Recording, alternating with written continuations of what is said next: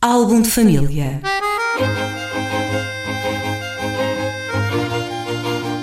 A origem e a evolução das famílias e dos seus sobrenomes.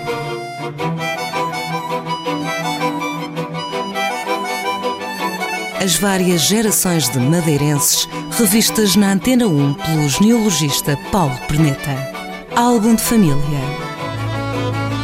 Paulo Perneta, bom dia. Bom dia. Cá estamos novamente reunidos aqui na rádio para mais um álbum de família. Iniciamos há algum tempo um, um ciclo, digamos assim, dedicado às quintas tradicionais do Funchal. Já enumeraste algumas. Para esta semana, uh, que outra quinta trazes? Sim, vamos, vamos manter-nos ali na zona, ainda. Aliás, quase que podemos ir de uma ponta à outra do Funchal, uh, sempre seguindo o rastro das quintas. Nós tínhamos deixado na semana passada uh, a Quinta Valentim, que fica no, nos fundos da, da Rua dos Ilhéus, e logo acima dessa, e penso que há algum tempo devem ter sido vizinhas ou voluntárias praticamente, está a Quinta do Roberto Seco, que foi conhecida numa geração anterior como Solar do F, depois foi o Acesso, foi, um hum, bar sim. bem conhecido. Ainda nos anos, nos anos 90. 90, sim, muito conhecido nos anos 90. Já o Solar do F era, penso que seria nos anos 80, era um restaurante conhecido. Um, e é efetivamente um solar bem eh, característico daqui da, da, da Madeira, do Funchal em particular, uh, que era conhecido anteriormente como Quinta Bianchi, porque foi residência em, em algum tempo da, da família Bianchi. Não sei se antes, depois, ou se, uh, creio que tem uma relação com a que é conhecida normalmente como Quinta Bianchi, que é uma quinta que ficava na ponta da, da, daquela, daquele, daquela fileira de quintas que começa na, na Quinta das Angústias e Quinta Vigia, Quinta Pavão e finalmente a Quinta Bianchi, uh, que foram demolidas para fazer o, exceto a Quinta das Angústias, que é a atual Quinta Vigia, foram demolidas para fazer o casino e o, todo o complexo do, do hotel. Uh, essa Quinta Bianchi, a última Quinta Bianchi, está creio que está de algum modo relacionado com esta. Portanto, a família mudou-se de um sítio para o outro e, e levou o nome consigo. Uh, ela era conhecida antigamente como Quinta do Roberto Seco e voltou, atualmente creio que voltou a recuperar o nome, ehm, Quinta do Roberto Seco, porque uhum. fica realmente na, na margem do, do Roberto Seco. Justamente, um, e ehm, também na Avenida Luís de Camões. Ali. Na Avenida Luís de Camões. Tem algum tipo chamava... de, de utilização nesta altura? Eu penso que ela é residência ainda. Ah, ainda é residência, muito bem. Teria sido sempre. E sede de, de, alguma, de alguma empresa. Uh, não sei, não sei realmente, não sei de quem, a quem é que pertence a, a Quinta atualmente, mas ela, ela deve estar mais ou menos parecida ao que era. Uh, com algum, com algum desgaste, do, sobretudo dos espaços exteriores, não é? Já não tem jardim, mas a casa parece que está em muito boas condições. Um, eh, do outro lado da rua, da rua, antigamente da Rua do Favilha e atualmente a, a Avenida Luís de Camões, sim.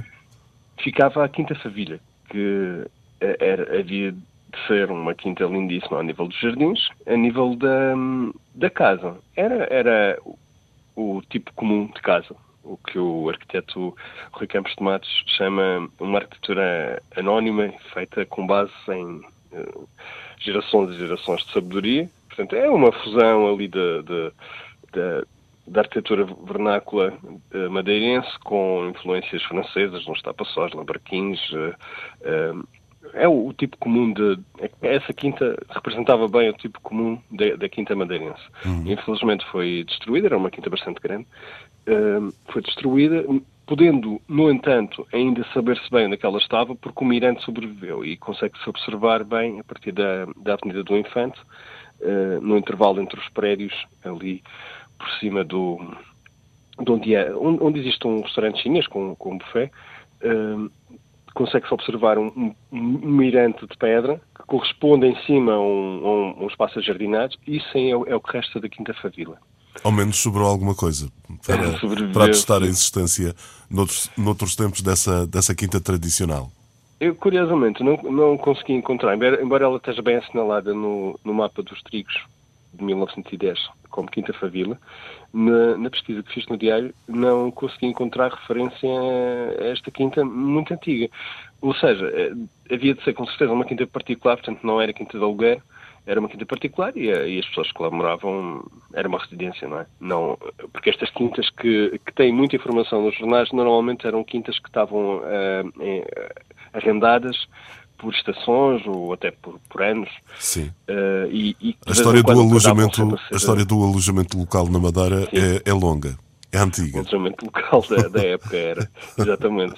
Uh, e agora estamos a voltar um pouco a isso.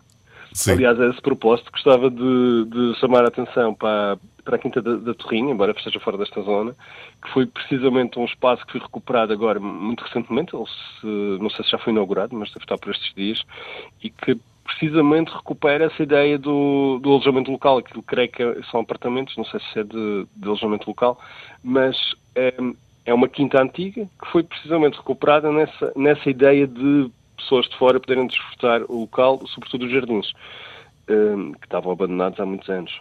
Muito bem. Fica na, fica na, na Rua da Torrinho. É mais, uma, é mais uma oferta que a cidade tem para, para o turismo. Sim, de, desta bastante luxo. Não é para o pulso de qualquer um. Muito uh, bem. Para concluirmos, Paulo Perneta.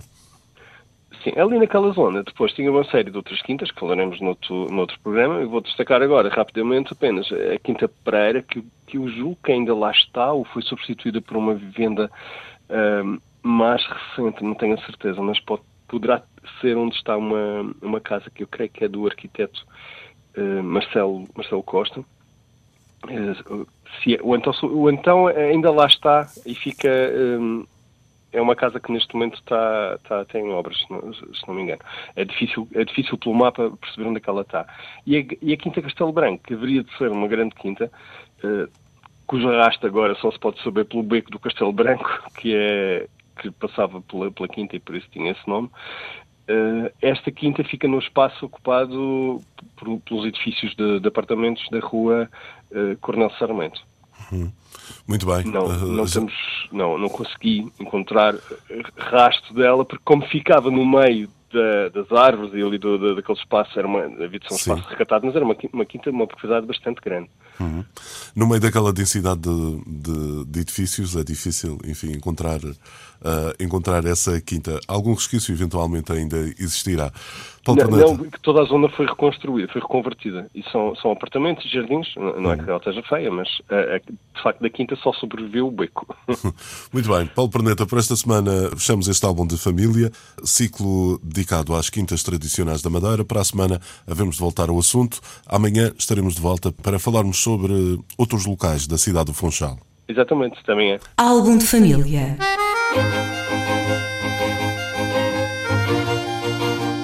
A origem e a evolução das famílias e dos seus sobrenomes.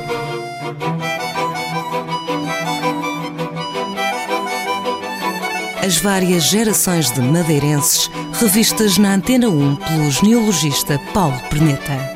Álbum de família